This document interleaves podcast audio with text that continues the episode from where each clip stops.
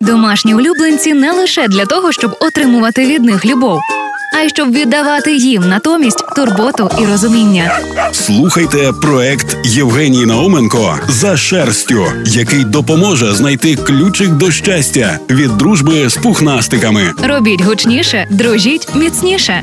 Партнер програми Ветмаркет. Найбільша у Львові гуртівня для тварин на зеленій 238. У минулому випуску ми розбиралися, чому коти можуть не спати вночі і заважати своїй людинці.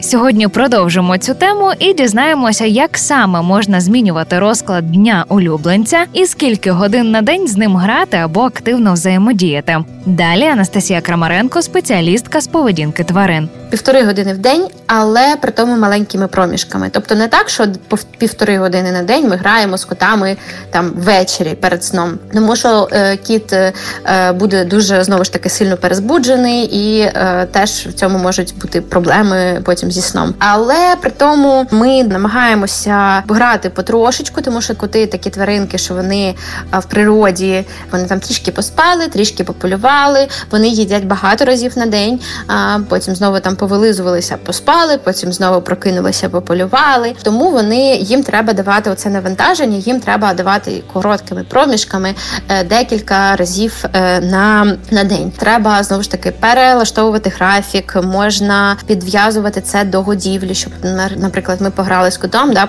Після цього погодували, і після цього зазвичай коти йдуть спати. В теорії виглядає просто, а на практиці, ну ви самі знаєте.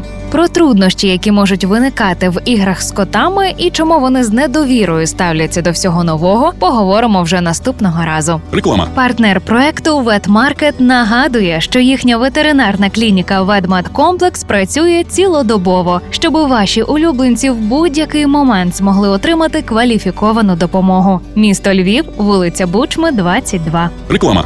З вами була Євгенія Науменко. Почуємося.